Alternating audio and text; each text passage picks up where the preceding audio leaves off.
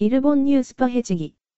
네, 일본 뉴스 파헤치기 3회 시작합니다. 제가 오늘 팟빵 그 홈페이지를 봤는데요. 100명이 넘는 분이 구독을 신청해 주셨더라고요. 야, 저 깜짝 놀랐습니다. 100명. 야, 이거 다단계 회사로 치면 이거 한 실버나 골드 정도 되는 거 아니에요? 이게 제 레벨이. 아, 참 이거 어, 어 큰일 났네. 아, 이렇게 저 이름 이렇게 되면 저 잡혀가는데. 아, 저 이렇게 조용히 조용히 해야 되는데 이거. 아, 예, 여러분들이 어, 이렇게 성원을 해주시니 어, 제가 기회가 되면 잡혀가도록 하겠습니다. 여러분의 성원에 힘입어 어, 제가 잡혀갈게요. 근데 아무튼 어, 열심히 하겠습니다. 아, 감사합니다. 아, 그리고 저번 방송 또 갑자기 끝나가지고 놀라셨죠? 많이 많이 놀라셨죠? 어디다 찐데 없어요. 많이 놀랐죠. 사실 그 뒤에 뒷부분이 있었는데 기술적 결함으로 파일이 날아가는 바람에 어, 뒷부분이 잘렸습니다. 그래서 갑자기 갑자기 끝냈어요. 아, 참. 뭐 그럴 수도 있죠. 어, 다시 녹음을 해야지 또. 긍정적인 마인드. 난 그런 미가 좋아. 본 뉴스에 가기 전에 우선 지난 뉴스 팔로우업 좀 해봐야 될 것 같아요. 지난번에 제가 한국인 학교 얘기를 해드렸는데요. 요약하면 동경도지사가 동경 한국인 학교 이전 부지를 마련해 줬는데 산케이 신문에서 그 땅에 한국인이 아닌 일본인을 위한 보유권을 지으라며 딴지를 걸었다는 내용이었어요. 여기에 대해서 산케이 신문 서울 지국장을 하신 크로다 카즈히로 어, 이분 한국에 알려진 대표적인 우익인사입니다. 예전에 손석희의 시선 집중에서 손석희 앵커한테 호되게 혼이 났었죠. 지금은 뭐, 뭐 특별 기자 신분으로 계신데 아무튼 이분이 외신 칼럼이라고 해가지고 샹케심의 칼럼 쓰시는데 이분이 한국인 학교에 대해서 옹호 발언을 해주십니다. 야, 그 빈 용지에 한국인 학교를 지어야 된다 이런 얘기를 하셨거든요. 좀 깜짝 놀랐어요. 이게 한국으로 치자면은 한국에 누구쯤 되나? 그 일베에서 그 대 선생님을 모시는 지만원 선생님께서 어, 김대중의 햇볕 정책은 잘 된 것이다. 뭐 이렇게 뭐 옹호 발언을 하는 거랑 똑같은 맥락이잖아요. 어, 이게 왜냐면 쿠로다 이분이 일본 우익에 거의 뭐그 좌장급 되는 사람이에요. 이 사람이 굉장한 그 영향력을 갖고 있어요. 특히 그 니찬넬이라고 하죠. 니찬넬그 일본의 일베 같은 곳에서는 이분이 쓴 글이 거의 뭐 바이블처럼 여겨질 정도로 굉장한 영향력을 갖고 있는 사람이에요. 근데 이 사람이 한국인 학교에 관해서는 제대로 된 발언을 했네요. 어, 제가 그 발언을 조금 더 자세하게 소개를 해드릴게요. 얘가 너무 말이 길어져서 제가 대신 설명해 드릴게요. 한국 정부가 1980년과 2010년도 일본인 학교 이전에 많은 도움을 주었다는 내용이에요. 우리는 한국 정부에 신세를 졌다. 그렇기 때문에 우리도 그 신세를 갚아야 된다. 이런 얘기를 하시거든요. 굉장히 제가 놀란 거는 이분이 상케이 신문을 비판하고 있어요. 그러니까 일본인 학교 얘기를 하면서 그 한국인 학교는 웬만하면 건들지 말지 뭐 이런 식으로 얘기를 하시네요. 한국인 학교 이전 문제에 반대 의견을 내는 거는 산케이 신문이 그렇게 좋은 자세는 아니다 뭐 이런 식으로 컬럼 쓰셨어요. 이거 보고 깜짝 놀랐거든요. 왜냐면은 동경에 있는 그 신문 그 데스크 있잖아요. 편집하는 거기에다가 정면으로 반대 의견을 낸 거거든요. 보통 데스크의 그 편집 방향에 따라 가지고 밑에 있는 기자들은 다 기사를 맞춰 써요. 그러니까 조선일보에 솔직히 다니고 있는 기자들도 먹고 살기 위해서 쓰는 거지 우익 아닌 사람도 꽤 있어요. 그 안에. 그러니까 데스크 그러니까 위에서 시키니까 그냥 쓰는 거지. 치사하고 더럽고 어 그래도 그냥 쓰는 거지. 솔직히 아닌 사람도 많거든요. 자기 의견이랑 반대되는지만 그냥 기사 쓰는 사람들 많거든요. 어, 근데 그거를 정면으로, 그러니까 데스크에 정면으로 반대되는 의견을 냈네요. 이런 의견을 내기가 쉽지 않은데, 그 이런 기사를 내시고, 어, 지금 그 일본의 우익 커뮤니티에서 욕을 바가지로 먹고 계십니다. 이분이. 그러니까, 그러니까 우익 애들 입장에서는 믿었던 우리 선생님께서, 크로다 선생님께서, 어떻게 조센진을 그 옹호하는 발언을 하실 수 있느냐. 한국 애들 거의 반 범죄자 집단인데 이런 범죄자 집단 애들을 키우는 학교 양성소라고 생각하거든요. 걔네들은 어, 완전히 일베예요. 일베랑 뭐 생각하는 게 별 차이가 없어요.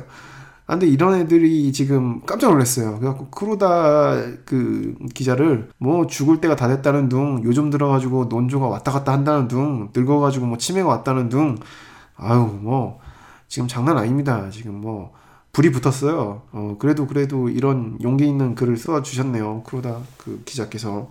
선생님 감사해요. 독도에 관한 의견도 바꿔주시면 정말 좋을 것 같은데. 근데 쓸 수밖에 없겠죠. 왜냐면은 자기가 본 게 있는데 여태까지 한 30년 넘게 한국에 있으면서 자기가 이거를 다 본 거 아니에요. 한국 정부가 도와줬다는 걸. 근데 여기서 이런 그 자기가 겪은 사실마저 왜곡하면은 진짜 어, 기자의 기본도 안 되는 사람이죠. 그렇게 되면은 자기가 그 안 본 거는 좀 왜곡해도 아 그래 뭐 자기 이데올로기가 있는데 여태까지 일본에서 교육받고 독도는 일본 땅이다 위안부 문제 그런 거 없었다 난징 대학살 말도 안 되는 위조다 뭐 이런 교육을 받은 사람이 과거사를 위조하는 거는 뭐 그래도 어 이해는 하겠다 이거예요. 100번 양보해서 이해는 하겠다 이거예요. 근데 자기가 그 본 거, 현재 그리고 겪은 거 이런 걸 위조하는 사람들은 진짜 나쁜 놈들이거든요. 더 나쁜 놈들이거든요. 근데 우리 쿠로다 선생님께서는 그 정도까지는 아니시다. 우익이긴 하지만 어, 그 정도까지는 아니셨다. 어, 조금 약간은 좀 희망적인 내용. 어. 근데 그 상케이 신문 그 논조는 아직도 안 바뀌었어요. 이거는 그 25일 상케이 신문 그 뉴스인데요. 한국인 학교를 짓지 말라고 그 데모하는 그 사람들이 도청 앞에 모였대요. 도청 앞에 모여가지고 한 60명 된다고 하는데 그런 사람들이 모여가지고 뭐 시위하는 장면을 또 상케이 신문에서 또 크게 다뤄줬네요. 사진으로 봐선 한 10명도 안 되는 것 같은데 뭐 하여튼 근데 상케이 신문에서 60명이라고 하니까 이 새끼들 뭐 지들 뭐 좀 유리한 얘기는 다 사람들 수를 부풀리고 자기한테 불리한 얘기는 뭐 다 사람 수 줄이고 뭐, 아, 뭐 그러긴 한데 뭐 그 얘기도 좀 굉장히 또 얘기가 또 있거든요. 이 사람들 또 오키나 그 집회 때 그 사람 수 줄, 줄인 얘기 또 상케이 신문이 되게 유명하거든요. 아사히 신문이랑 싸운 얘기가 되게 유명한데 근데 아무튼 음, 상케이 신문은 조금 음, 난 못 믿겠어. 난 상케이 신문을 못 믿겠어. 아 그래도 어, 저처럼 상케이 신문 잘 읽는 사람이 없어요. 아 참 열심히 읽습니다. 우이개들은 무슨 생각을 하나 항상 그 모니터링을 하고 있기 때문에 저는 아 네, 아무튼 이 같은 산케이 신문 열혈 독자가 없어요. 산케이 신문에서 상 좀 주세요. 근데 지금 여기 보수계 시민단체 힘내라 일본 전국행동위원회 어, 여기 이런 데서 모였대요. 음, 한국의 그 어버이 연합 뭐 이런 데 갔죠? 이런 데겠죠? 어, 이런 보수 연합 같은 데가 모여가지고 뭐 확성기 들고 막 일장기 휘날리면서 어, 시위를 했네요. 한국인 학교 짓지 말라고. 아이고 이런 사람들은 그 상케이 신문 논조에 엄청 그 휘둘리는 사람들이거든요. 그러니까 한국의 그, 그 보수 단체들이 조선일보만 읽잖아요. 한겨레나 경향 같은 거 안 읽잖아요, 그 사람들은. 그리고 뉴스는 조선 TV만 보고 어, 어, 채널 A만 보고 좀 그러잖아요. 편향돼 있잖아요. 근데 어떻게 생각하면 한국 좌파들도 공공연하게 그 자기네들은 종편 안 본다고 얘기를 하잖아요. 어, 저, 저는 그것도 똑같은 거라고 생각하는데 아니 우익 사람들 생각을 이해를 해야지. 어? 왜 그렇게 생각을 하나? 좀 봐줘야 되는 거 아닌가? 조금 봐, 봐야지 그 사람들하고 나중에 싸울 때, 어, 그 사람들의 논조가 이해가 되지. 음, 아무튼 저는 뭐, 좌도 우도 가리지 말고 다 보자는 입장인데. 저를 노벨 평화상 후보로 추천해 주세요. 상케이 신문은 계속 그 한국인 학교를 반대하는 거를 쓰고 있네요. 기사를. 이 새끼들이 내 맘도 몰라주고 헛소리만 해대. 지금 상케이 신문이 지금 이런 태도를 보이는 건 지금 아베 내각을 구하, 구하기 위해서 지금 막 발악을 하는 거거든요. 왜냐면 그 일본 블로거가 보육원 떨어졌다, 일본 죽어라, 뭐 이렇게 글을 써가지고 지금 아이를 가진 학부모들이 막 데모 나오고 막 지금 여론이 엄청 안 좋아졌어요. 그 일본 그 복지 정책의 실패죠. 이게 어떻게 보면은 뭐 애를 많이 낳으라고 맨 그러면서 그랬으면서 자민당 그 내에서는 근데 정, 정작 애 낳으면은 육아는 나, 나몰라라 하고 뭐 이게 뭐 남의 나라 얘기가 아닌데 사실 남의 나라 얘기가 아닌데 이게 지금 여실히 드러난 거거든요. 보유, 보육원 사태가. 그 상케이 신문이 그래가지고 지금 아베 니각을 조금 보호하려고 여론을 지금 호도하는 거예요. 지금 한국인 학교 때문에 우리가 복지가 지금 안 되고 있는 거야. 뭐 해서 여론을 호도하고 있는 거거든요. 이 화를 참고하시면 더 흥분하실 수 있어요. 이제부터 산케이 신문의 논리에 반박 좀 하고 일본 보육원 대란에 대해 얘기해 볼게요. 지금 다른 신문사다 뭐 이런 데서도 어, 보육원 대란에 대해서 지금 특집 기사를 내고 있어요. 근데 그 특집 기사를 보면은 보육원 문제가 왜 일어났냐면은 사실 이런 건물 때문에 일어난 게 아니라 보육원 교사의 숫자가 부족하기 때문에 지금 일어난 문제거든요. 지금 제가 3월 24일자 아사히 신문 기사를 보고 있는데요. 이거 기사가 길어요. 되게 특집 기사라서 긴데 결론은 딱 하나예요. 건물이 문제가 아니라 보육원 교사의 수가 문제다. 그 보육원 교사의 수는 왜 줄었냐? 보육원 교사들의 열악한 근무 환경 때문이다. 이게 골자거든요. 이게 주요 내용이에요. 그러니까 지금 한케이 신문에서 얘기하고 있는 거는 말도 안 된다는 거죠. 이게, 이게 지금 용지 때문에 그 문제가 생기는 거 아니에요. 그 보육원 그 빈 용지에 보육원 지어봤자 뭐해? 보육원 교사가 없는데 뭐 장난하는 것도 아니고 자식들이. 그 하여튼 이거 이 상케이 신문은 뭐 이 새끼들은 취재도 안 하는 거 봐. 이 새끼들은 뭐 취재도 안 하고 그냥 막 기사를 지 머릿속으로 그러니까 지 이데올로기에 맞춰 가지고 막 기사를 막 양산하는 애들인 것 같아요. 뭐 그건 뭐 우리나라 조중동도 마찬가지죠. 여론을 호도하려고 막 말도 안 되는 기사 많이 쓰잖아요. 솔직히 그래 가지고 지금 우리나라 언론이 여기까지 추락한 거 아닙니까? 어, 일본도 똑같은 일이 벌어지고 있는 것 같아요. 그나마 일본은 아사히 신문이나 뭐 이런 게 조금 버텨주니까 좀 약간 균형이 맞는데, 근데 한국은 완전히 균형이 무너졌죠. 어, 한겨레 같은 신문이 덩치로 봐서 조선일보에 잽이 됩니까? 그나마 조금 의식이 깨있는 사람들이 봐주니까 그런 거지. 한겨레 신문 사실 영향력이 그렇게 크지 않거든요. 다른 나라 진보 언론에 비하면 힘이 없다는 거예요. 한겨레 파이팅. 누나가 응원해줄게. 일본의 그 후생 노동성이란 그, 그 우리나라 부르면 보건복지부 같은 데인데 그 자료에 보면은 보육교사의 평균 임금이 그러니까 월급으로 21만 9천 엔이래요. 우리나라 돈 한 200만 원 좀 넘겠죠? 근데 전 업종 전체 그 총 평균 임금을 따져보니까 30만 원이 좀 넘거든요. 그러니까 한 10만 원 차이가 나는 거겠죠? 100만 원을 덜 받는다는 거예요. 한국 어린이집 교사랑 마찬가지로 일본도 보육교사는 박봉이에요. 그러니까 일본에선 보통 한 달에 30만 원 벌거든요. 보통 대졸자로 그 취업해가지고 일본에서 일하면은 보통 30만 원 받아요. 이게 기본급이 20만 원 정도 되고요. 그다음에 수당이랑 뭐 일본 또 야근 많이 하니까 야근 수당 같은 거 붙으면은 30만 원 기- 그냥 넘어요. 보통 대졸자로 들어갔을 경우에는 아 물론 그 중소기업도 넘어요. 그 정도 넘어요. 그 정도 안 되면은 동경 같은 데서는 생활이 안 되거든요. 근데 보육교사들은 20만 원 받는데요. 20만 원. 근데 이 사람들이 일을 적게 하냐? 그것도 아니거든요. 오전 7시 반에 출근해가지고 오후 8시 반까지 일한대. 아이고. 그리고 스트레스는 엄청 많잖아요. 또 육아 관련된 일이니까 일본에 또 몬스터 페런츠라고 해가지고 그 학부모들이 괴물이 됐어요. 괴물. 그러니까 자기 애가 조금만 다쳐도 굉장히 보육 교사들을 몰아세우고 막 이러거든요. 그러니까 지금 이 사람들이 스트레스 때문에 일을 그만두는 사람도 엄청 많아요. 그러니까 이게 완전히 3D 업종이에요. 지금 보육 교사가 지금 일본도 지금 정책이 지금 잘못돼가지고 어, 이렇게 지금 큰 문제가 생기고 있다는 거를 지금 알 수 있죠. 어, 지금 이 보육원 물- 문제 때문에 야당이 지금 연합해가지고 참 우리나라는 연합도 안 하고 무슨 어, 지리멸렬하게 지금 막 뭐, 지잘났니 막 해가지고 막 싸우고 있는데 근데 아무튼 일본은 지금 연합을 했거든요.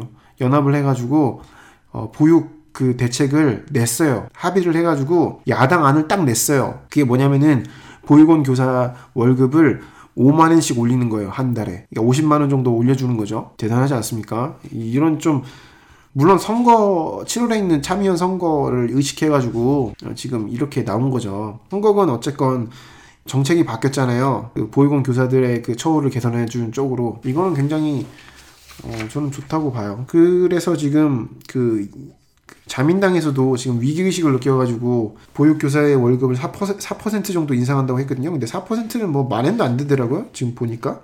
어, 참. 아무튼 뭐. 그러니까 야당의 지금 그 안에 비하면은 그 완전 새 발의 피죠. 만약 보육원 건물이 부족했다면 건물을 더 세우겠다는 대책을 내놓았겠죠. 산케이 보고 있냐? 자민당의 선거 대책을 좀 더 보도록 해요. 그러니까 자민당은 그 새누리당처럼 좀 막 나가진 않아요. 그러니까 이 사람들은 이 사람대로 또 정책 기조가 있잖아요. 그리고 또 예산 같은 게 다 뭐라고 하지? 현실성 같은 걸 고려를 해가지고 하는 거거든요. 지금 뭐 야당은 보육원 교사 5만 원 정도 하면은 거의 한 천억 천억 엔 정도 필요하대요. 또 한 달에 5만 원 정도 올려주려면은 천억 엔을 어떻게 그 자금을 어떻게 조달할 것이냐? 뭐 이런 질문에 불필요한 공공사업을 없애가지고 그 자원을 조달하겠다. 일본이 뭐 토건 국가니까 뭐 보도블럭 가는 거 뭐 이런 거 그만하고 그 돈으로 보육원 교사 급여를 올려주겠다. 뭐 이렇게 얘기를 해- 한 건데 음, 자민당은 굉장히 현실적이라 가지고 자민당은 그런 얘기 안 하거든요. 자민당은 딱 4%만 올려주겠다고 했거든요.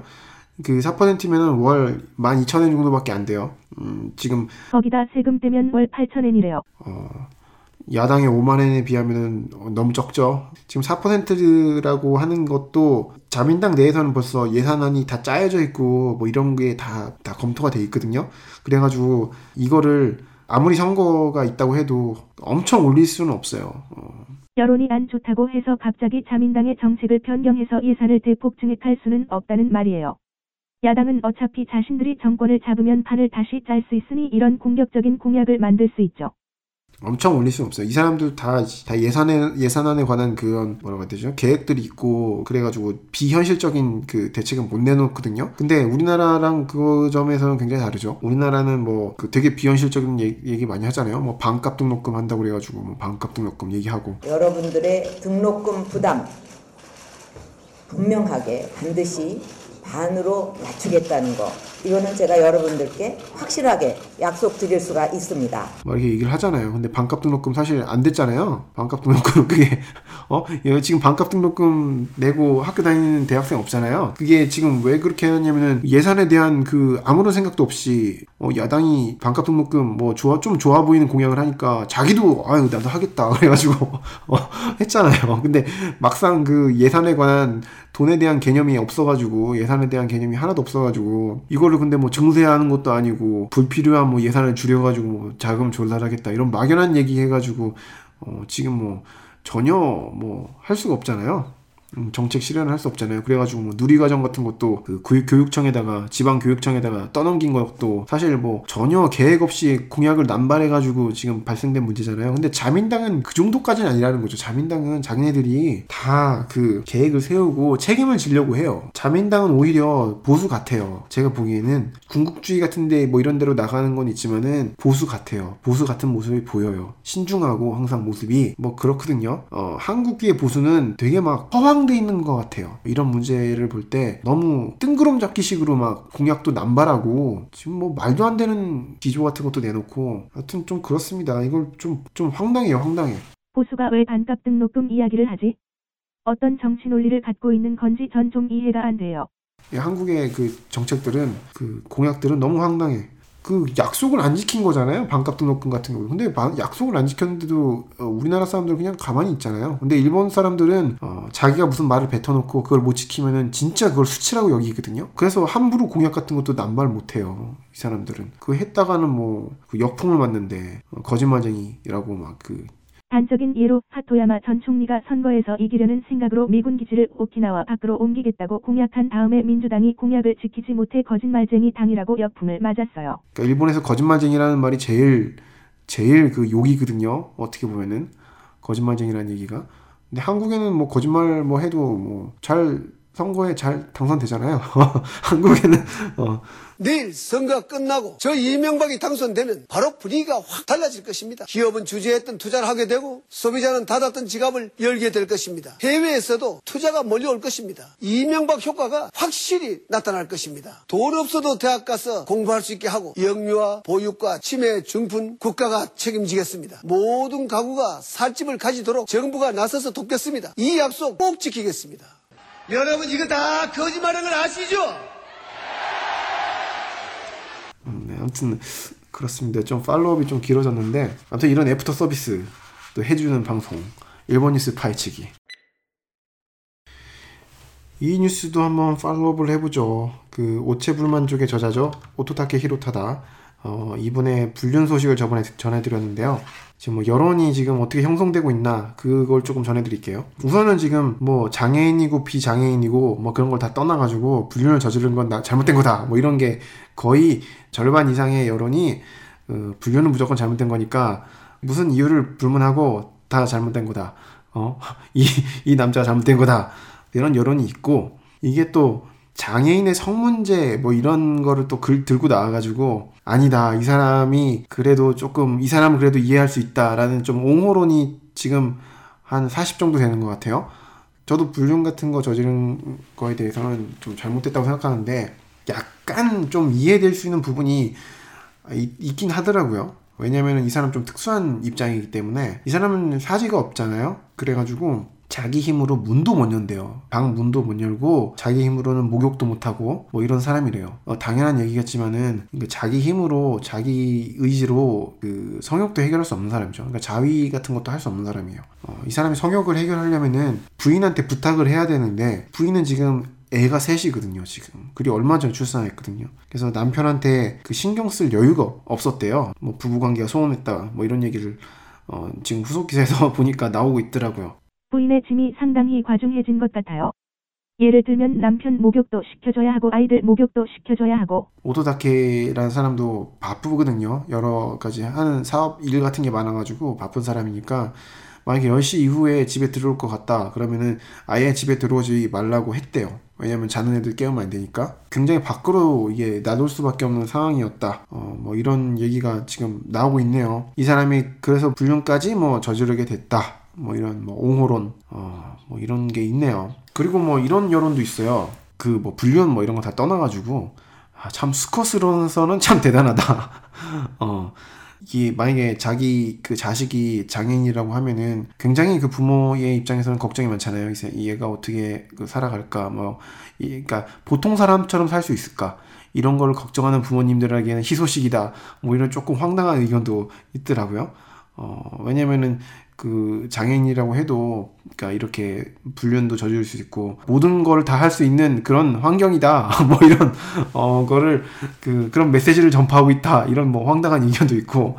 그리고 이 사람이 그 주간 신조에 의해 가지고 이제 그 불륜 사실이 밝혀지는데 그 신조와의 인터뷰에서 자기가 스스로 먼저 나서 가지고 불륜 상대를 다 얘기하고 불륜 몇 명이랑 불륜을 저질렀다 뭐 이런 걸 자기가 먼저 얘기하거든요. 그러니까 이런 거를 얘기함으로써 장애인에 관한 편견 아니면 뭐 이런 성문제 뭐 이런 거를 담론화 시키는데 일부러 의도적으로 이런 거를 담론화 시키기 위해서 의도적으로 터트린 거다. 뭐 이런 사람도 있네요.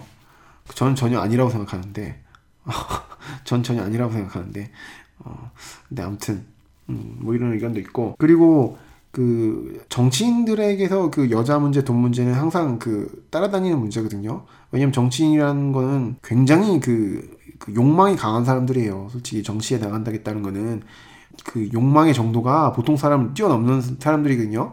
당연히 뭐 돈도 밝히고 여자도 밝히고 이거 당연한 거거든요. 솔직히 얘기하면은 그렇기 때문에 어 별로 일본에서는 대단한 문제라고 생각을 안 해요. 오자와 이치로도 여자 여자 문제 복잡하거든요. 따지고 가면은 자기 비서랑 도망갔잖아요.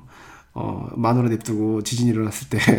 근데 아무튼 그렇기 때문에 일본에서는 그 연예인들 불륜 문제나 뭐 이런 거 있을 때 별로 크게 개의치 않습니다. 솔직히 어, 불륜에 대해서 뭐 조금 관대한 문화가 있긴 해요. 그냥 이미지만 깎아먹고 텔레비전의 가십거리가 되는 정도죠. 그래서 뭐 이병헌 씨가 뭐 내부자들 일본에서 개봉했을 때도 일본에 있는 사람들은 뭐 이병헌이 불륜 저질렀다고 해도 뭐 그러다지 뭐, 뭐 아줌마들이야 조금 충격을 받았겠지만은 좀 이병헌을 우상화하는 사람들은 조금 약간 충격을 받았겠지만은 뭐 일본 언론들은 뭐 그럴 수도 있지 하는 입장이었거든요. 아니 뭐 그냥 뭐 어, 그럴 수도 있지 배우니까 어, 여자 밝히는 거 당연한 거 아니야? 뭐 이런 조금 약간 일본에서는 관용적인 태도가 있어요. 그런 약간 정치가들도 마찬가지고. 그래서 지금 뭐 주간지와의 인터뷰에서 아유 그냥 다 나는 이번에 여자 관계 다 털고 가겠다. 다 밝히고 털고 가겠다. 그리고 자민당으로 출마하겠다. 뭐 이런 의도로 지금 오토다케가 나선 거다. 일부러 그 계획한 거다. 뭐 이런 음모설도 있더라고요. 아유 참.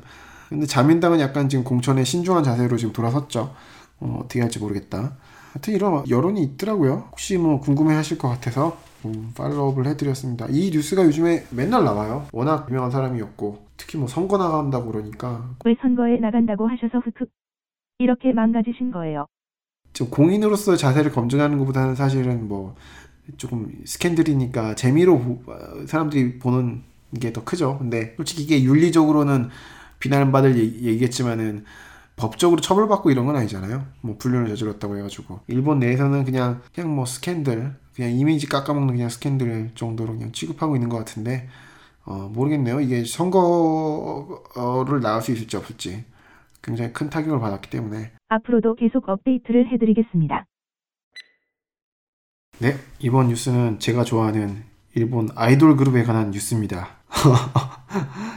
사실 이 아이는 한때 일본 아이돌 오타쿠였답니다. 일본에 예전에 그 스피드라는 그룹이 있었거든요. 어, 지금도 사실 뭐 재결성하고 뭐 해산하고 이런 걸 반복하고 있는 그룹인데 90년대 그 일본 J-팝의 전성기를 이끌었던 그룹 중에 하나죠. 이게 여자 아이돌 그룹인데 사실 그 초등학생들이 모여가지고 결성된 그룹이거든요. 초등학생들이 모여가지고 막 결성된 그룹인데 지금은 모두 서른이 넘은 처자들입니다. 저도 그때는 아주 애된 청소년이었어요. 음, 한국으로 치자면 뭔가? 어, 한국에 이런 그룹이 있나?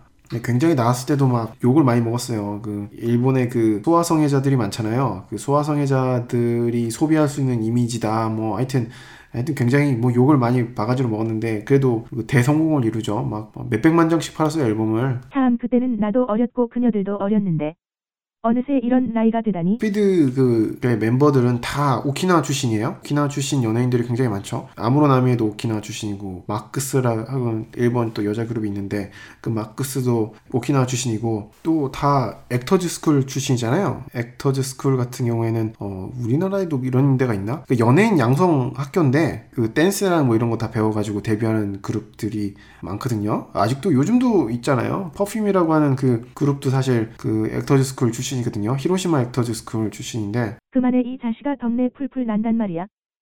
사실 그 스피드의 그 가장 유명한 멤버는 우에하라 타카코죠. 사실 그 그룹으로 활동할 때는 별로 그렇게 주목을 못 받았는데 해산을 한 이후에는 뭐 화장품 모델도 하고 배우로서 또 활동도 하고 근데 그 남편이 남편도 가수였는데 남편이 자살한 이후에는 활동을 지금 거의 안 하고 있거든요. 이마이 에리코는 오래 기다리셨어요. 드디어 오늘의 주인공이 나왔어요.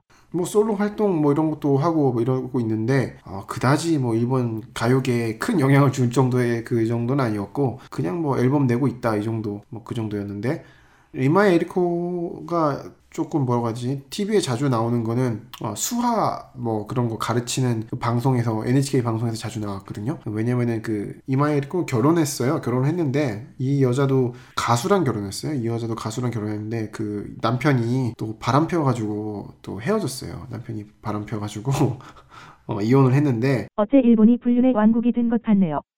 잘 살고 있는 사람들도 많아요. 아, 왜 이렇게 남편을 잘못 만나지 스피드는? 아, 왜, 왜, 왜 이럴까? 음, 참 옛날에 팬이었는데 가슴이 아프네. 가슴이 저려오네. 아 참. 근데 아무튼 아이가 있어요. 남자아이가 그 있는데 태어날 때부터 청각장애가 있어가지고 아이가 그렇게 장애를 안고 태어나면서부터 이 여자가 바뀌기 시작했어요. 이 여자가 이 여자가 이 여자래 계속 이 여자래. 근데 아무튼 이 아이 이 여자죠 하여튼 이 여자가 바뀌기 시작했어요. 굉장히 뭐 뭐 복지나 그다음에 일본의 그 장애인 인권 뭐 이런 거에 활동 같은 것도 굉장히 많이 하기 시작했고 역시 그 어머니는 좀 다른 것 같아요. 여자랑 어머니는 다른 것 같아요. 어, 어머니로서 조금 정치 의식이 좀 생긴 것 같아요. 서두가 길었습니다.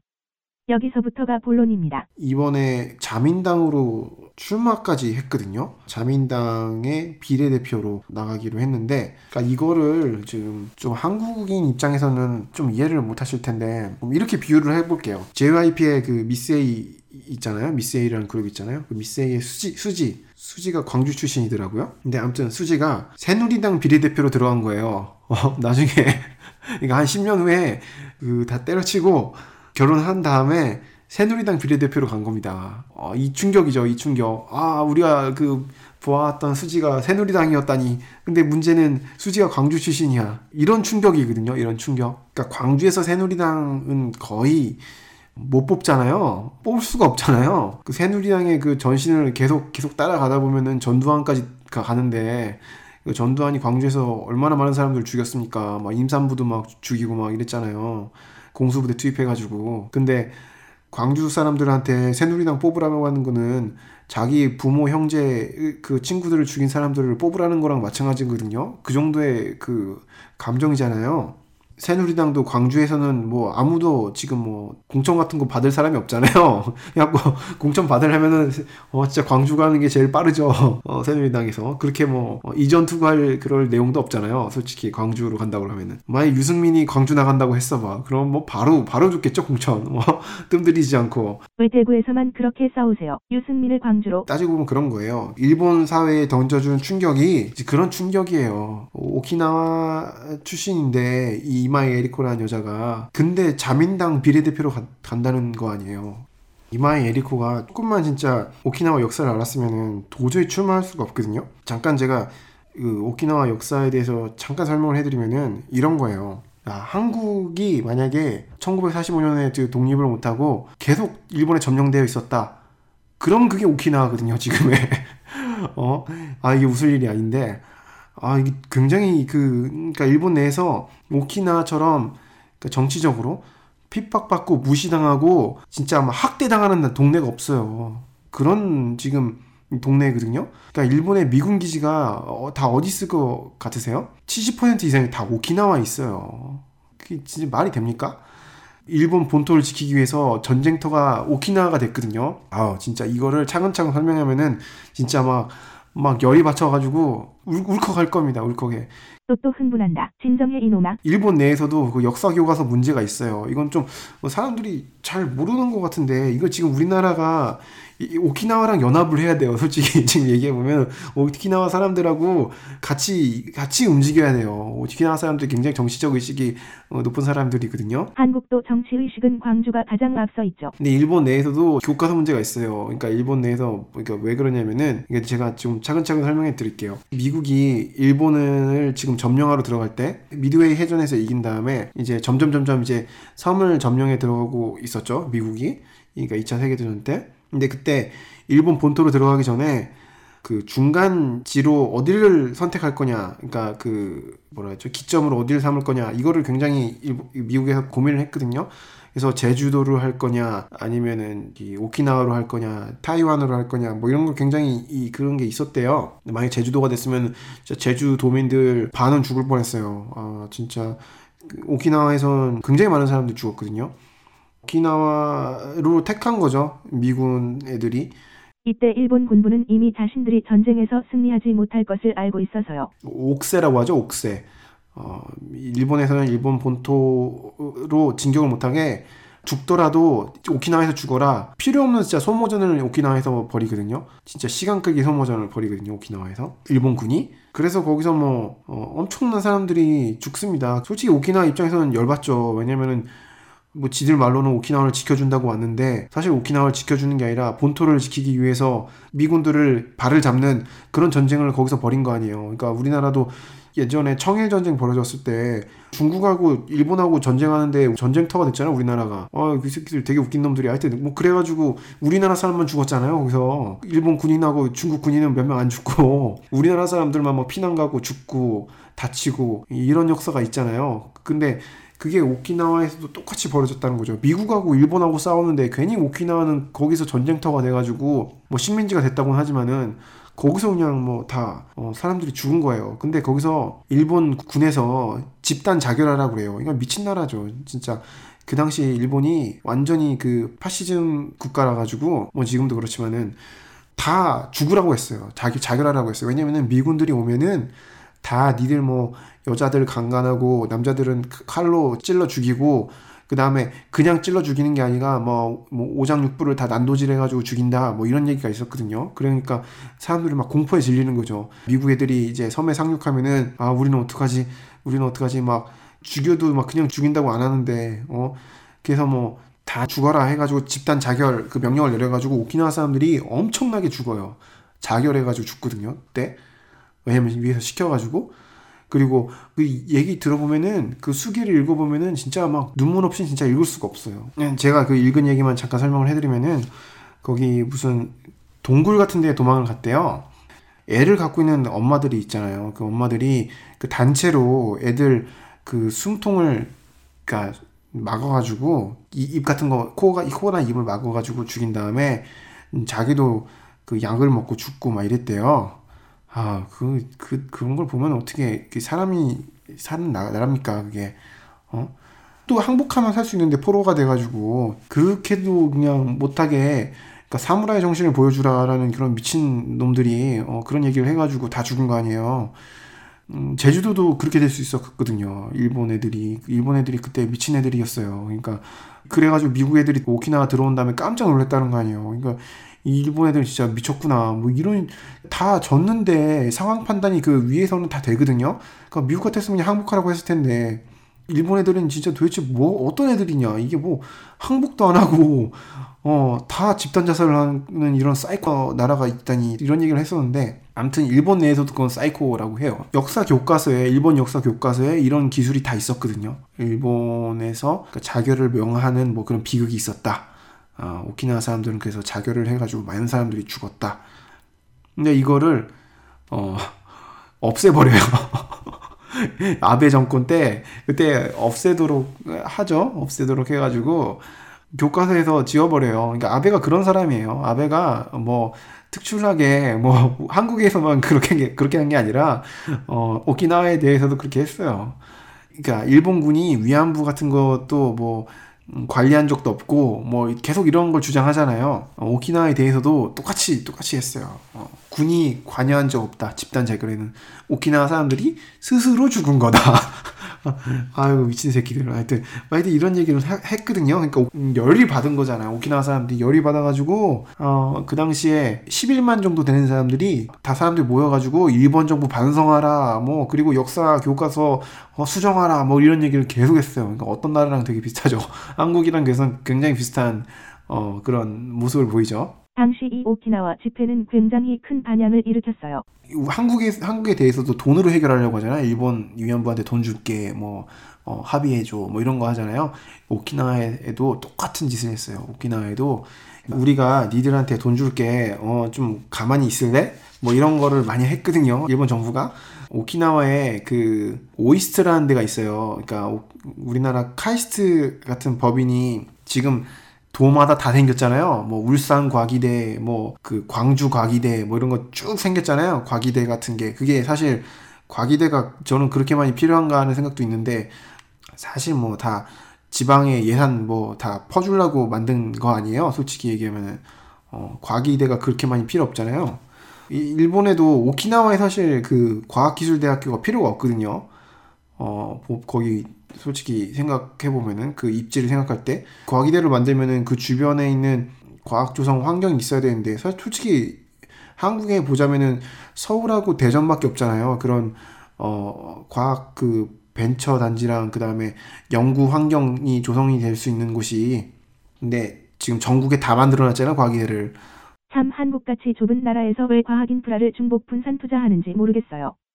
집중 육성을 해도 모자른데 그 일본도 그렇다고요. 일본도 그 JAIST가 있어요. 일본에 KAIST처럼 JAIST가 있는데 그건 지금 호쿠리쿠 그 지역에 있거든요. 근데 거기는 뭐 이유가 있어서 만들어 놓은 건데 오키나와는 솔직히 그쪽이랑 완전히 상관도 없거든요. 그 R&D 투자가 이루어지는 곳이 아니거든요. 그 오키나와는 오키나와는 관광이랑 다른 사, 사업으로 먹고 사는 동네지 과학으로 먹고 사는 동네는 아니란 말이에요. 왜냐면 그쪽에 그럴 만한 부지도 없고 연구할 수 있는 그런 뭐랄까 인프라도 부족하고 그런 곳인데 거기다가 일본 정부가 예산을 막 투입해 가지고 OIST라는 걸 만들었어요. 거기에다가 왜 그랬겠어요.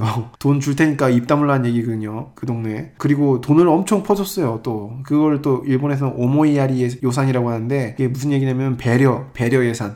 그러니까 오키나와 사람들 배려해가지고 돈을 엄청 투자했어요. 그러니까 돈을 엄청 퍼줬어요. 오키나와에다가. 과학예산 같은 돈을 퍼줘도 오키나와의 빈곤율은 일본 평균의 두 배가 넘어요. 정작 먹거리 산업에 대한 투자가 안 되고 있다는 말이죠. 어, 정작 중요한 주일 미군 요코스카랑 뭐 몇 군데 있거든요. 동북 지역에도 한, 한 군데 있고 근데 대부분의 미군 기지는 다 오키나와에 있어요. 그 오키나와 사람들은 그러니까 한국하고 완전 똑같이 그 소파 있잖아요, 소파. 어, 한국 사람들한테는 굉장히 많이 와닿잖아요. 왜냐면 서울하고 바로 평택하고 서울하고 되게 가까우니까 용산 뭐 이런 데가 가까웠으니까 굉장히 그 미군 애, 미군 애들이 막 이태원 와가지고 사람 때리고 막 이래도 막못 아, 건드리고 이런 걸 우리가 우리는 이런 걸 눈으로 봤으니까 전국적인 그런 공감대가 있었는데 일본에서는 그런 소파 개정 같은 경우에도 공감대가 별로 없어요. 전국적인 공감대가 별로 없어요. 아니 그거 오키나와 애들이 참으면 되는 거 아니야? 이런 쪽에 그 입장이 많거든요, 사실. 아니 미 일본 전체를 위해서 오키나와가 그 정도 희생할 수 있는 거 아니야? 뭐 이런 얘기를 하거든요. 근데 그게 솔직히 오키나와 사람들은 말이 안 되는 거죠. 왜냐면은 미군 애들이 거의 매년 문제를 일으키거든요. 여자애 강간하고 때리고 그런데도 뭐 처벌 안 받고 그런 게 굉장히 막 계속 있어 왔거든요. 그 70년대까지 다 미군의 지배를 받았잖아요. 오키나와가. 그래서 그 미군에 대한 감정도 되게 안 좋고 정확하게는 1972년 미국이 일본에게 오키나와를 반환했습니다. 오키나와 입장에서는 반환이란 말도 굉장히 기분 나쁜 말이죠. 자기네들은 일본 식민지 됐다가 미국 식민지 됐다가 다시 일본으로 돌아간 거 아니에요? 미국과 일본 중간에 낀 존재인 오키나와는 지속적으로 고통을 겪고 있어요. 특히 미군 기지로 인한 피해가 어마어마해요. 미군으로 인한 그 피해가 엄청 나거든요. 오키나와에. 근데 일본에서는 참으라고 그러고 아니 일본을 위해서 그렇게 미군이 필요한 거면은 그럼 일본 전체에 다 있으면 되지. 어, 왜 오키나와에 그게 다 있어? 어, 니들도 그럼 가져가. 미군 가져가. 근데 일본이 안 가져가잖아요. 왜냐면은 어, 자기네들한테 그 본토에 피해가 있는 걸 싫어하니까. 이기적인 새끼들. 혜택은 본토인들이 누리고 피해는 오키나와인들이 감수해야 하냐? 굉장히 이게 지금 문제가 커요. 지금도 지금 이전하니 많이 지금 문제가 엄청 크, 크거든요. 어, 근데도 어, 결국 지금 일본 정부가 밀어붙여가지고 오키나와 지금 후텐마 후텐마 기지가 있는데 일본 그 미군 기지가 있는데 그 그러니까 오키나와 섬 내에서 지금 미군 기지를 옮기겠다 뭐 이런 얘기만 하지 오키나와를 벗어난 곳에 미군을 옮기겠다 이런 얘기는 절대 안 하거든요 지금. 어, 미군도 지금 옮길 생각이 없고 왜냐면 미국은 어, 오키나와가 지금 굉장히 지정학적으로 중요한 동네거든요. 왜냐면 여차하면 중국도 갈 수 있고 여차하면 한국도 갈 수 있고 어, 중요한 곳이잖아요 여기가 한국 정부가 너무나도 원하는 사드 미사일도 오키나와에 배치될 예정이에요. 박근혜 대통령이 많이 아쉬워하고 계세요. 크크. 이런 오키나와에서 이런 오키나와에서 자민당으로 나갔다는 거죠. 이게 진짜 어, 말이 안 되는 거죠. 응? 자민당은 그 A, A급 전범들이 뭉쳐가지고 만든 당이잖아요. 태평양 전쟁 그 A급 A급 전범들이 뭉쳐가지고 만든 당이 자민당이잖아요. 오키나와 사람들을 죽인 당 아니에요. 어, 새누리당이 사실 따지고 보면은 그 광주 사람들 죽인 당 아니에요. 그러니까 감히 광주에서 감히 그 후보를 못 내는 것도 이런 이유잖아요. 어, 아직도 그 그때 감정이 아직도 해결이 안 돼가지고 안 풀려가지고 어 아직도 전두환 잘했다고 막 이러고 그러니까 북한 지령을 받은 사람들이 뭐 5.18 그때 뭐 폭동을 일으켰다는 등 뭐 이런 헛소리 해다니는 게 지금 종편에서 나온 얘기가 그 얘기잖아요. 그런 얘기 자주 나오잖아요. 그러니까 어, 뭐 탈북자도 막 나와가지고 뭐 어, 우리가 뭐 그 지시했다 뭐 이런 얘기 뭐 헛소리 해대고 그러니까 광주에서는 그때 핍박을 받고서도 아직도 핍박을 받고 있는 거잖아요. 그런 것처럼 지금 그 오키나와에서도 계속 일본 정부의 핍박을 받고 있는데 결국 자민당을 자민당 나오면 거의 안 뽑히거든요. 그러니까 자민당이 뽑힌 게 거의 없어요. 거의 없어. 근데 이마 에리코가 나오면은 그러니까 이마 에리코는 오키나와에서는 굉장히 여성 특히 여성들 어, 그 다음에 뭐 저 같은 남자들도 굉장히 좋아하는 사람인데, 어, 이 사람이가 그 뭐랄까, 자기 선조들을 죽인 그런 당에 들어간 거예요. 그래가지고 자기 뽑아달라고 하는 거예요, 지금. 열받아서 오키나와 역사 얘기 좀 더 할게요. 오키나와에 이런 얘기가 있어요. 길에서 함부로 뛰지 마라. 그게 왜 이런 말이 나왔냐면은 흔히 이렇게 얘기하잖아요. 무덤에서 함부로 뛰지 마라. 태평양 전쟁 때 사람들이 엄청나게 죽었잖아요. 근데 그 사람들의 시체를 처리할 방법이 없었어요. 근데 이 사람들 그런 뭐 여력도 없었고 여유도 없었고 그래가지고 그냥 길이에요 길. 사람들이 지나가는 길이에요. 그러니까 우리로 치자면은 뭐 이렇게, 이렇게 봅시다. 그냥 강남대로 강남대로를 파가지고 사람들이 시체가 하도 많으니까 강남대로로 파가지고 거기다 사람들 묻고 그냥 그 위로 그냥 지나가는 거예요. 그 길을 지날 때마다 만약에 자기 그 부모나 형제가 죽은 사람들은 그 위를 걸을 때마다 어떤 심정이겠어요. 뭐 애들은 못 모르고 그냥 뛰잖아요. 뛰어도 놀잖아요. 음, 길 위에서 애들 보고 뛰지 말라고 그러는 거죠. 오키나와 사람한테 그런 얘기를 저는 들었는데, 그러니까 오키나와에서 함부로 뛰지 말라고, 오키나와에서 함부로 뛰지 말라고. 아무리 외국인이라고 해도 오키나와에서 함부로 뛰지 말라고. 자기는 자기 할아버지한테 그런 얘기를 들었다고. 절대 뛰지 말라고. 음, 그 밑에 니네 할아버지가 계시다. 니네 할머니가 계시다. 함부로 뛰지 말라고. 그렇게 그런 동네예요. 그런 동네에서 어떻게 자기네들을 죽인 그 자민당으로 나가요. 자민당 그 비례대표로 나가요. 아유 그러니까 진짜 가슴이 아픈 거죠. 가슴이 아픈 거야. 오키나와의 정치적 문제는 사실 더 복잡해요. 근데 지금 조금 생각해 볼 게 오키나와도 이게 간단한 동네가 아니에요 이제. 이렇게 좀 비유하고 싶은데 영국 옆에 있는 나라 그 아일랜드가 있잖아요. 그 아일랜드가 영국의 그 800년 넘게 그 식민지였잖아요. 아일랜드의 가장 큰 비극이 뭐라고 생각하세요? 그 아일랜드의 가장 큰 비극은 아일랜드인들이 영어를 쓰기 시작했다는 게 가장 큰 비극이에요. 그러니까 영국인들한테 점점 점점 동화돼 가고 있다는 게 가장 큰 비극이잖아요 아일랜드는 아일랜드 말이 있거든요. 게이런가 무슨 그런 언어가 있거든요 따로. 근데 영국의 식민지가 되면서 계속 영어를 쓰게 되잖아요. 생각도 점점 영국인처럼 하게 되고 이게 뭐 행동 양식도 점점 영국 사람들처럼 변화가 되는 거잖아요. 영국인한테 동화되면서 그게 아일랜드의 그 정체성을 막 흔들고 있잖아요. 아니, 더 얘기는 안 하겠습니다. 저는 일본 얘기를 해야 되기 때문에 뭐 북아일랜드 뭐 얘기도 있고 뭐 그런데 한국도 사실 비슷한 일이 있었죠. 뭐 36년 동안 일본어를 쓰게 되면서 문인들이 그러잖아요. 김수영 시인이 그랬잖아요. 자기는 한글로 교육받은 세대가 아니라 가지고 어, 시 쓸 때도 항상 조심한다고. 왜냐면 일본 어투가 나올까봐. 뭐 그런 얘기 했잖아요. 김수영 시인도 그런 얘기하고 뭐 김유정, 그러니까 봄봄이랑 그 동백꽃 쓴 사람 그 사람 글 자세히 한번 읽어보시면요. 일본식 문체 엄청 나와요. 전 일본어를 배우기 전까지는 몰랐는데 일본어 배운 다음에 그걸 읽잖아요. 그러면은 일본식 문체가 엄청 나와요. 그러니까 그 사람도 일본어로 교육받은 사람이잖아요. 그러니까 점점 점점 우리도 약간 동화되고 있었다는 거 아니에요? 식민지 지배 받았을 때 우리가 이 정도인데 오키나와는 어떨까요? 오키나와 사람들도 지금 뭐 거의 뭐 100년이 넘어갔잖아요. 점점 점점 일본인이 돼 가고 있어요. 사실 오키나와의 그 지역성을 지키고 있다고는 하는데 일본이 되어 가고 있는 부류랑 점점 이제 그 그거에 반대되고 있는 부류 이게 양쪽으로 갈라지고 있는 것 같아요. 제가 보기에는 조금 과격한 사람들은 그 야마토인들 조심해라. 야마토라는 말이 그 일본 본토인들을 가리키는 말이거든요. 오키나와에서 야마토 정권이란 그 말이 있잖아요. 그 최초 그 천황이 그 만들어지는 그런 국가 중앙 집권제 국가 뭐 한때 뭐 한반도 임나 일본부도 두었다고 하는 그어 말도 안 되는 국가 어 그렇게 힘센 나라가 아니었을 텐데 근데 아무튼 그 오키나와에서는 야마토인들 조심하라 이런 얘기를 계속 하거든요. 어, 야마토인들이 우리를 완전히 어, 일본인으로 만들려고 한다. 그래서 우리는 우리의 그 주체성을 지켜야 된다. 뭐 이렇게 얘기하는 사람도 있고 아니다. 우리는 일본인으로서 살아가야 된다. 뭐 이렇게 얘기하는 사람도 있고.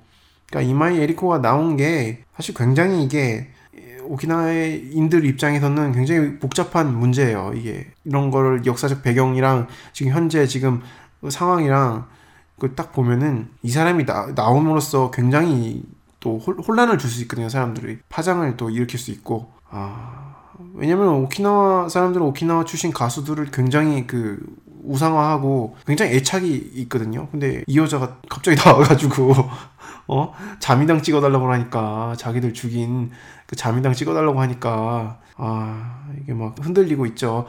아 이제 과거사는 잊자 하는 사람들도 있고 오키나와에도 보수도 있고 진보도 있고 다 그렇잖아요. 근데 하여튼 이게 굉장히 복잡한 문제를 일으키고 있다는 거죠. 사실 따지고 보면은 지금 광주에서도 똑같잖아요. 광주에서도 보수 세력이 있잖아요. 보수 세력이 있음에도 불구하고 민주당을 계속 찍었잖아요. 아니 뭐 광주라고 해서 뭐 보수적인 생각 갖고 있는 사람이 없겠습니까? 근데 그 역사적 배경 때문에 어쩔 수 없이 도저히 새누리당은 못 찍겠다. 도저히 한나라당은 못 찍겠다. 이래가지고 어쩔 수 없이 민주당 찍었잖아요. 민주당이 호남의 뭐 패권당으로서 뭐 이렇게 부패했어도 어쩔 수 없이 찍었잖아요. 어쩔 수 없이. 그 어쩔 수 없이 그 찍은 그런 거를 이거 이런 맥락을 치고 들어간 게 국민의당이잖아요. 어, 안철수 씨가 어, 이런 거를 또 노리셔가지고 이런 틈새 시장을 노리셔가지고 광주에도 보수 세력 있지. 어, 우리 찍어. 우리가 보수야. 우리가 그런 역사적 맥락이 없는 보수거든. 우리를 찍어줘. 이런 거 아니에요. 똑같죠. 한국이랑 일본이랑 똑같이 흘러가고 있는 것 같아요. 특히 오키나와는 이게 완전히 한국이에요, 한국. 그래서 이 이야기의 요지는 이런 거예요. 어, 굉장히 지금 황당한 일이죠. 황당한 일이에요. 그래서 지금 굉장히 지금 충격을 받는 사람들이 많아요. 음, 오키나와에서는 충격을 받는 사람들이 많고, 음, 저도 충격을 많이 받았고, 어, 이 정도로 역사 의식이 없는 줄은 몰랐거든요. 아, 참, 내가, 음, 그래서 저는 이 여인을 잊어버리려고 지금 아, 내 아름다운 추억이 없어지는구나. 아, 참. 잊어 잊어. 이제 우리 수지로 갈아타자. 그러니까 이런 역사 의식의 부재만으로도 굉장히 큰 문제를 어, 일으켰는데 그 선물 세트를 주네요. 이마에 에리코가. 또 다른 그런 문제도 있어요. 그러니까 이마에 에리코 본인에 대한 문제는 아닌데 이건 지금 주간 포스트가 3월 18일자로 보도한 내용이거든요. 보통 이제 어떤 사람을 그 당에서 공천할 때는 이제 검증을 거치지 않습니까? 근데 그 검증을 그 주변 사람도 다 거치는데 지금 이마이 에리코가 지금 동거를 하고 있거든요. 이혼을 한 다음에 지금 동거를 하고 있는데 그 동거남의 경력에 문제가 있어요. 왜냐면 이 사람이 정과가 있거든요. 지금 동거남이 그래서 지금 문제가 아주 어, 복잡하게 지금 얽혔습니다. 어, 조금 이 뉴스를 한번 들여다볼게요. 동고남 A씨, A씨라고 하겠습니다. 이 A씨가 오키나와에서 풍속점을 경영하고 있었대요. 아, 참고로 이 A씨는 이마이 에리코 중학교 동창생이라고 합니다. 왜 내 주변에는 이런 동창생이 없지? 제길. A씨가 풍속점을 경영하고 있었는데 이 풍속점이라는 걸 좀 어떻게 잘 모르시는 분도 좀 있을 것 같은데 왜냐면 한국의 풍속점이랑 이게 좀 다르거든요. 그 한국은 유사 성행위를 인정을 안 하죠. 그러니까 예를 들어 가지고 키스방, 뭐 대딸방 이런 거 있잖아요. 이런 거는 다 변태업소라고 해가지고 한국에선 단속 대상이잖아요. 근데 일본에서는 그런 거는 다 오케이예요. 쿨하죠. 괜히 그 나 괜히 성진국이 아니에요. 어, 다 인정이야, 다 인정. 그러니까 일본에서는 그 매춘만 금지고, 그러니까 매춘이라고 하면은 남녀 간의 그, 그 성기 삽입 이것만 빼고 다 오케이요, 다 오케이. 다 할 수 있어요. 뭐, 뭐, 이거 뭐, 그리고 솔직히 그 풍속업소에서도 돈만 주면은 다 할 수 있거든요, 사실. 근데 일본 경찰이 거기까지는 지금 단속을 할 수가 없으니까 왜냐면 그거는 어 영업 방해가 될 수 있거든요, 어떻게 보면은. 사실 다 뭐 어떻게 보면 반 정도 그냥 그 매춘을 허용해 주는 거라고 보면 돼요. 어 예, 표면적으로는 이제 매춘 금지거든요. 매춘은 이제 어, 절대 어, 그래 그렇게 할 수 없거든요. 그래서 어떻게 보면은 일본은 음, 굉장히 양, 성적이에요 풍속 업종에 종사하는 사람들도 다 세금 내고 다 정식으로 허가 받아가지고 하는 사람들이거든요. 다 풍속점을 운영하다가 체포가 된다. 이 얘기는 무슨 얘기냐면은 보통 그 세 가지 경우가 있는데 첫 번째는 세금 안 낸다. 세금 안 낸다. 이 자식들 감히 어, 세금을 안 낸다.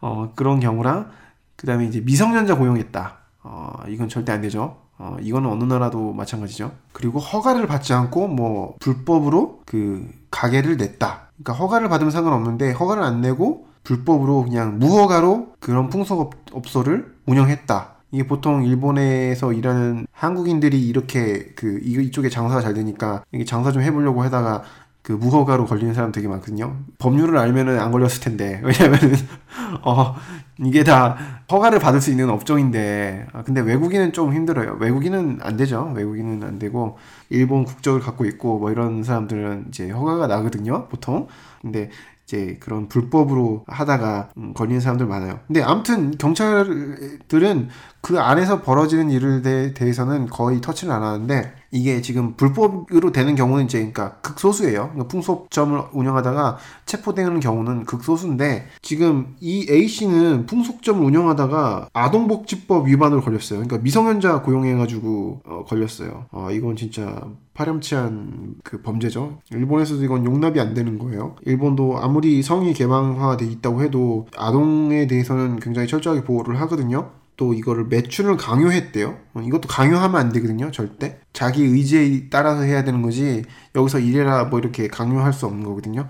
근데 이런 걸로 걸려가지고 지금 뭐 불기소 처분을 받았다고 하네요. 그러니까 이걸, 이 기사를 봐도 그런데, 어, 왜 이렇게 남편을 잘못 만나가지고 이 사람 뭐 동거를 하고 있지만, 뭐 스피드 멤버들은 왜 다 이렇게 남편들이 문제를 일으키지? 음, 자살을 하지 않나, 무슨 체포, 그, 체포된 그런 이력이 있지 않나. 아, 참, 이건 조금 복잡한 문제긴 한데, 어, 이것도 한번 좀 소개를 시켜드릴게요.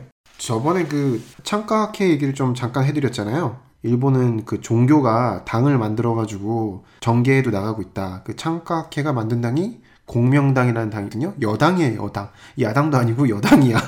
그 당이 있는데 보통 이제 선거를 할 때는 여야가 같이 이런 전략을 짜거든요. 지역구 표는 자민당한테, 비례는 공명당한테 이렇게 하, 세요 하면서 이런 뭐 이렇게 선거 캠페인을 해요. 보통 그런 캠페인을 하면은 창가학회 그 신자들은 이제 지역구 표는 자민당한테 주고 비례대표는 이제 공명당한테 이제 주고 이제 보통 그런 식으로 보통 돼 있거든요. 이게 보통 그 자민당이 공명당이랑 이제 선거 연립 선거할 때 그 주로 쓰는 그 선거 수법인데 이게 지금 어 이마이 에리코 그 친척 중에 하나가 그 현정회라는 그런 어 종교 단체에 들어가 있대요. 이게 현정회라는 것도 이제 조금 불교에서 파생된 그 창각회랑 같은 그 뿌리에서 나온 종교거든요. 같은 뿌리에서 나온 종교인데 여기도 이제 문제가 좀 많죠. 여기도 여기도 그 강제로 이제 그 권유하고 그런 식 그런 쪽이 좀 많거든요. 그래가지고 여기는 문제가 많은 음, 종교예요. 사실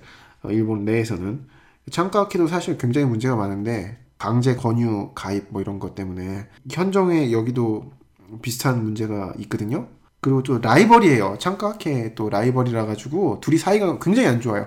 그 이슬람교랑 그 기독교랑 같은 뿌리에서 나왔으면 사이가 좋아야 될 것 같은데 엄청 사이가 안 좋잖아요. 어 그런 것처럼 여기도 음, 사이가 엄청 안 좋아요. 그래서 지금 창가학회에서 굉장히 지금 불쾌함을 나타내고 있대요. 이마에리코 그 주변에 어, 현정에 그 사람이 있다. 그래가지고 어떻게 할 거냐 뭐 이런 거를 얘기하고 있대요. 음, 이게 데일리 그 신조라는 그 주간 신조랑 그 맥을 같이 하는 신문이죠. 여기서 그 3월 24일자로 기사를 냈는데 그러니까 이거를 잘 이제 설명을 해주면 상관없거든요. 공명당에.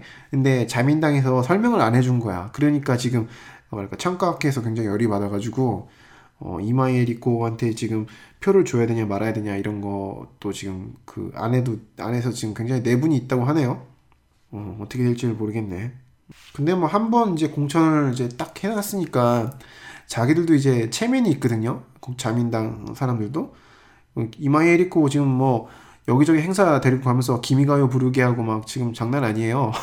장난 아니에요. 그리고 이마에리코가 지금 한번 나타나면은 일본 언론사들이 굉장히 많이 지금 스포츠 신문사까지 합쳐가지고 엄청 달라붙거든요. 그래서 지금 굉장히 홍보가 저절로 되고 있어요. 예전, 예전 같았으면 자민당이 막 전화해가지고, 야, 우리 지금 행사했는데 와! 이래야 되는데, 이마 에리코 한 번, 그러니까 연예인이니까 여기저기서 지금 달라붙거든요. 그러니까 선전이 되니까 함부로 지금 내칠 수도 없는 상황이고, 그래갖고 지금 막, 어, 여러 문제가 막 팍팍 터지고 있는데, 이걸 어떻게 수습을 할지를 잘 모르겠네요. 음, 창가학회 한번 삐지면 무서운데. 아무튼 이게 어, 어떻게 지금 수습이 될지 한번 잘 지켜보도록 하죠. 앞으로 이 여자를 예의주시하겠어요. 자, 다음 뉴스. 네, 다음 뉴스는 아베 내각의 언론 탄압에 대해서 한번 좀 얘기를 해볼 건데요. 사실 일본 내에서는 잘 이게 이슈화가 잘 안 돼요. 왜냐면 언론 탄압을 지금 당하고 있으니까 당하고 있기 때문에 이걸 이슈를 했다가는 더 혼나요. 그래서 어, 지금 가만히 있는데, 그럼 뭐 한국도 마찬가지죠. 한국도, 어, 자기네들이 지금 언론 탄압 당하고 있다는 얘기 뭐 함부로 못 하잖아요. 어, 했다가는 지금 또 무슨 또, 어, 해코지를 당할지 모르니까. 그래서 가만히 입 다물고 있죠. 예, 우리나라 어, 뉴스도. 지금 뭐, 한국은 뭐 대표적으로 뭐 지금 정윤의 문건 얼마 전에 공개한 세계일보는 세무조사를 당했잖아요. 음, 사실 우리나라 국세청이 정치 중립적인 기관이 아니에요. 어, 아, 지금 막, 그 위에서 명령이 하달되면은 바로 털로 갑니다. 어, 지금 털로 갑니다. 뭐 이런 거잖아요. 그 다음 카카오도 사실 그게 지금 표적 수사처럼 돼가지고 표적 조사가 된 거죠. 수사가 아니라 수사권이 없으니까 저쪽에 국세청은 뭐몇 개월 동안 뭐 장부도 압수해가지고 막 영업 방해하고 막 이랬잖아요. 음, 업무 방해하고 정부가 그러니까 민간을 괴롭힐 수 있는 가장 그 치졸한 방법이거든요. 살짝 국세청 얘기 좀 할까요? 사실 국세청이나 뭐 이런 데가 중립적이지 않은 거는 어느 나라건 다 똑같거든요. 국세청을 정치적으로 이용하는 나라 엄청 많아요. 미국도 그렇잖아요. 미국도 티파티 그 오바마 정부에 반대하는 티파티 애들 다 저기 털었잖아요. 어, 일부러 털었잖아요. 똑같습니다. 어느 나라건 다 그런 거는.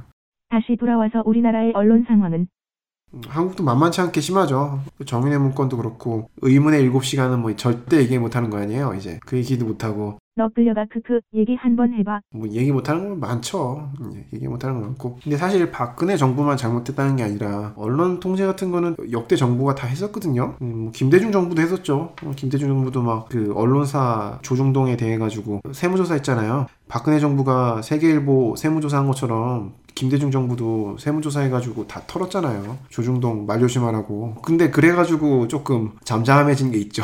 조중동이 어, 그때 바짝 쫄아가지고 함부로 이제 어, 우리 우리 선생님을 함부로 건들지 못하고 어, 김대중 선생님을 함부로 건드리지 못하고 게 있었죠. 조금 좀 전략적으로 이런 거를 좀 정치인들은 항상 언론을 잘 다뤄야 되거든요. 한국에서 이런 거 제일 못한 사람은 노무현이잖아요. 어, 노무현 대통령은 자기가 뭐 인간적으로 대해주면 상대도 인간적으로 대해줄 줄 알고 이렇게 풀어줬다가 어, 아주 그냥 진짜 벌집이 되도록 얻어맞고 어, 그래가지고 결국 그 정부가 힘 한 번 못 쓰고 망한 이유가 솔직히 언론이 하도 이상하게 몰아가지고 망했잖아요. 아니 그런 일이 한국에서도 음, 자주 있어가지고 제발 일본 얘기 좀 해. 한국 얘기는 뭐 이 정도로 하고 일본 얘기를 한번 봐야겠죠. 일본의 지금 아베 정부의 지금 언론 탄압 어제 오늘 일이 아니에요. 이게 사실 아베는 10년 전부터 이랬어요. 아베는 이게 자민당 간사장 때부터 이랬거든요. 자민당에 아좀 얘기해드려야겠는데 자민당에는 그 다른 당에도 있는데 간사장이라는 직책이 있어요. 그러니까 우리나라 치자면은 원내 대표 같은 직일 거예요 아마. 당 대표예요 당 대표. 왜냐면은 의원 내각제잖아요. 그러니까 당의 대표가 사실 그 총리가 돼야 되잖아요. 근데 그렇게 되면 당은 못 돌아가잖아요. 왜 총리가 이제 일본 정부도 이제 맡아야 되고 당도 이제 두 개 다 관리를 할 수가 없잖아요. 그래가지고 당 대표를 따로 뽑아요. 그러니까 우리나라도 똑같죠. 지금 우리나라도 마찬가지죠. 지금 박근혜 대통령이 새누리당까지 지금 다 당 대표를 동시에 맡을 수 없는 거잖아요. 어, 지금 대통령 일 하기도 바빠 죽겠는데 그런 것처럼 일본도 당에 총리가 됐으려면 이제 총재로 해가지고 뽑고 그 간사장을 따로 뽑아요. 그러니까 number two 같은 거죠. number two. 그러니까 원내 대표.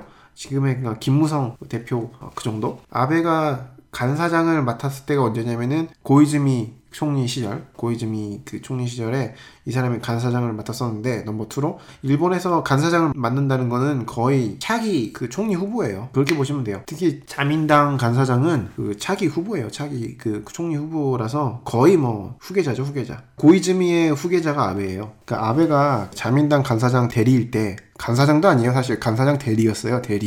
어, 근데 그때도 이제 차기 총리감으로 이제 계속 꼽히고 이러는 사람이었거든요. 넘버 2였거든요. 근데 그때 NHK에서 그 전시 폭력, 그러니까 태평양 전쟁 때 일본 군 뭐 정부가 행했던 그 폭력 뭐 그런 걸 다뤘어요. 그러니까 위안부 문제도 다루고 뭐 여러 가지 문제들을 뭐 이렇게 다뤘는데 거기서 이제 이 사람이 열받은 거죠. 왜냐면 이 사람은 우익적인 역사관을 갖고 있기 때문에 우리 그 어, 할아버지가 잘못한 게 하나도 없는데 잘못했다고 써놨다. 키시 노부스케 뭐 그쪽 A급 전범 집안이잖아요. 그러니까 우리는 그러니까 일본군은 위안부 이런 거 한 한 적도 없고 이런 거를 뭐 다 고쳐야 된다. 그래서 NHK 간부를 불러요. 불러가지고 내용을 다 수정하라고 하고 실제로 NHK가 내용을 수정해요. 그 우익적인 내용을 첨가해가지고 방송을 하거든요. 그때도 이렇게 했어요. 음, 했고 그래서 그 아사히 신문이 여기에 대해서 막 보도를 해가지고 아베가 NHK의 그 방송에 개입을 했다. 정치인이 거기에 개입을 했다. 이래가지고 아베는 또 안 했다고 발뺌했어요. 그때 내가 한 게 없고 나는 그냥 의원으로서 정치가로서 NHK가 방송법에 따른 공정한 그러니까 정치 중립적인 방송을 해야 된다고 얘기만 했을 뿐이다. 내용을 수정하라고 지시한 적이 없다. 뭐 이렇게 뭐 발뺌을 해가지고 알고 보면 아베는 남의 말에 쉽게 상처받는 사람이에요. 그러니까 비판적인 여론을 만드는 언론이 싫어요. 아사히 신문이 여기에 대해 가지고 엄청 또 반론 보도를 내면서 막 대대적으로 막 아베를 까거든요. 여기서 또 아베가 또 상처를 많이 받았죠. 여기서 어 그래서 아사히 신문을 아주 어, 자기가 음, 총리가 된, 된 다음에 아주 죽여놓죠. 뭐 얼, 아시는 분은 아시겠지만은 위안부 문제에 대해서 오보라고 위안부에 관련된 그 군인이 있었잖아요. 그 생존하고 있는 군인 어, 그 사람 증언을 바탕으로 해가지고 기사를 냈는데 그게 허위 증언이었다 뭐 이러면서 그 아사히 신문이 결국 오보 보도를 하잖아요 그러니까 그 보도가 우익한테는 엄청난 희소식이거든요. 왜냐면 위, 안부 문제를 오보라고 했으니까 그 위안부 문제 전부를 덮는 거죠. 위안부 문제가 전부 다 오보였다. 그러니까 아사히 신문은 그냥 일부만 오보라고 했는데 사실 그게 아사히 신문이 하고 싶어서 한 게 아니라 하도 언론 탄압이 들어오니까 그거를 인정을 한 거거든요. 지금도 뭐 근데 여러 가지 문제가 있어요. 그 뭐그 그 당시에 아베는 인터뷰를 어디랑 했냐면 후지테레비랑 했거든요. 후지테레비가 어디냐면 산케이 신문 계열이에요. 조선일보가 TV조선 갖고 있잖아요. 그런 종편이 그 일본 모델을 갖고 온 거거든요. 그러니까 산케이 신문이 후지테레비 갖고 있고 그 마이니치 신문이 TBS 갖고 있고 그 아사히 신문이 테레비 아사히 갖고 있고 일본 경제 신문이죠. 니혼 케이자이 신문, 테레비 도쿄 갖고 있고 뭐 이렇게 돼 있어요. 일본도. 한국 종편에는 왜 한겨레 TV가 없지? 쯧쯧 불쌍해라. 한편 아베는 후지 텔레비에 나와가지고 인터뷰를 해요. 왜냐면 후지는 저쪽은 다 우익 세력이거든요. 같은 편이거든요. 그러니까 어, 거기서 인터뷰를 딱 하는 거죠. 바, 자기는 이제 방송법에 맞춰가지고 방송을 하도록 그렇게 얘기만 했을 뿐이다. 언론에 그 압력을 행사한 적이 없다. 뭐 이렇게 얘기를 했었죠. 그때는 뭐 그렇게 해가지고 무마가 됐는데 그 옛날 버릇이 또 나왔어요. 요즘에. 그 이번 아베 정권의 타겟을 잡은 게 TBS인데요. TBS는 마이니치 신문 계열사예요. 사실 어떻게 보면은 이게 트집 잡을 그런 것도 아닌데 왜냐면 키시라는 분이 원래 고이즈미 정권 지지자거든요 이 사람이. 고이즈미 정권 후계자인 아베 신조를 그렇게 부정적으로 보는 사람이 아니에요. 근데 아베 정권이 타겟을 TBS로 잡았어요. 아사히는 뭐 그냥 지금 막 계속 때리고 있고 아사히는 뭐 어, 동네 북이 됐어요 요즘에. 하도 때려대가지고. 아사히는 뭐뭐 뭐 그렇게 때리는 건 조금 별로 특이한 상황은 아닌데 지금 좀 심각한 거는 TBS를 때리고 있다는 거예요. TBS까지 건드리면 굉장히 좀 시- 심각한 거거든요. 왜냐면 보수 세력이 보수 세력을 또 건드리는 거니까. 극우 우익이 중도 보수까지 막 길들이려고 건드리는 거, 거 입장이거든요. 이게 사실 한국도 똑같잖아요. 한국도 지금 박근혜 정권에서 JTBC 건드리고 있잖아요. 그 손석희 사장 맨날 소환해가지고 검찰 조사받게 하고 JTBC는 중앙일보 방송국이잖아요. 중앙일보가 절대 그 진보는 아니거든요. 그쪽이 엄연히 그쪽은 보수지고 기업 쪽이죠 기업 쪽. 왜냐면 삼성을 옹호하는 입장이니까. 그러니까 기업인의 이익을 대변하는 신문이니까 당연히 보수 쪽이잖아요. 근데 보수인데도 지금 건디는 거예요 계속. 박근혜 정부가. 왜냐면 그 자기의 비판적인 방송을 한다고 뉴스룸이나 이런 쪽에서. 그러니까 손석희 사장을 아주 그냥 달달 볶는 거죠. 니들이 보수인 건 알겠는데 나한테 불리한 얘기는 하지 마. 뭐 이런 거랑 똑같은 거죠. 야, 아베도 지금 똑같은 얘기를 하고 있어요. 아베도 TBS를 지금 건드린 이유가 야, 니들이 보수인 거는 음, 알겠는데 그래도 내 비판을 하지 마. 이러는 거잖아요. 완전히 지금 파시즘 국가가 되고 있는 것 같아. 어, 지금 뉴스 23이라는 그 간판 뉴스 프로그램을 건드렸어요. 당연한 거죠. 뭐 다른 거 건드릴 거 없으니까. 그 뉴스 23에서 PC 씨가 뭐라고 했냐면은 작년 2015년 9월 16일에 안보법이 사실 문제가 많은 법이잖아요. 위헌 소지도 다분하게 있고 그 자위대 집단적 자위 권을 그 인정하는 그런 법인데 이게 보수 세력이 볼 때도 조금 문제가 많거든요. 왜냐면 보수 세력은 법을 지키고 뭐 사회 질서를 유지하는데 중점을 두고 있는 그런 세력들이잖아요. 그러면 법과 절차를 가장 중시해야 되는 게 보수 세력이잖아요. 어, 뭐 한국은 전혀 다르지만은 한국은 뭐 법과 질서를 무시하는 사람들이 보수 세력이잖아요.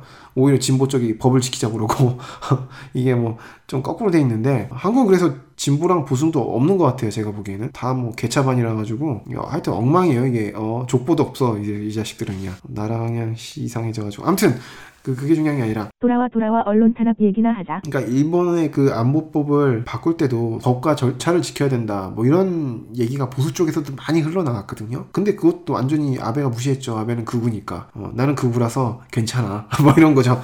어, 나를 지켜주는 인- 인터넷 커뮤니티가 있어. 나를 지켜주는 재특회가 있어. 뭐 이런 쪽이라서 다 무시하고 그냥 통과시켰잖아요. 그 키시 씨가 그때 2015년 9월 16일에 그러니까 언론으로서 이 안의 폐지를 위해서 목소리를 높여야 된다. 뭐 이렇게 발언을 했대요. 이 발언이 있은 다음에 방송법 준수를 요구하는 시청자의 모임이라는 그 우익 단체가 신문에 광고를 내요. 산케이 신문, 요미우리 신문에 커다란 그 타이틀로 해가지고 광고를 내요. 그래서 우리들은 위법한 보도를 보고 지나치지 않겠습니다. 뭐 이런 무서운 어, 말을 하면서 그 뭐 공개 서한 같은 것도 막 보내고 그 공개 서한을 그냥 TBS만 보내면 되는데 총무성 우리나라로 치자면 방송 통신위원회죠. 죄다 보냈대요.